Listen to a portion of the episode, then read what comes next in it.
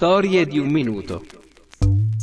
Nel 2020 Edoardo Bennato festeggia i 40 anni del leggendario Sono solo canzonette, l'album che consacra il suo successo, portandolo il 19 luglio 1980 ad essere il primo italiano a riempire lo stadio milanese di San Siro, con più di 60.000 spettatori.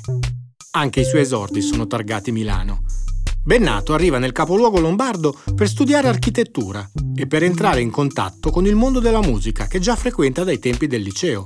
È in quegli anni che insieme ai fratelli finisce a suonare su una nave da crociera che fa rotta verso il Sud America.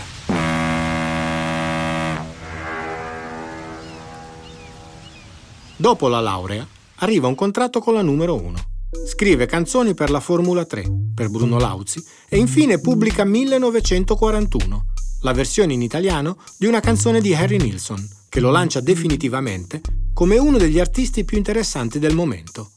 Ma la passione per l'architettura e per il disegno non lo abbandoneranno mai, tanto che la copertina di Io che non sono l'imperatore riproduce un progetto per la metropolitana di Napoli disegnato proprio in quei tempi milanesi. Se siete curiosi, sul suo sito si possono ammirare i suoi lavori in forma di fumetto, di pitture e di progetti grafici.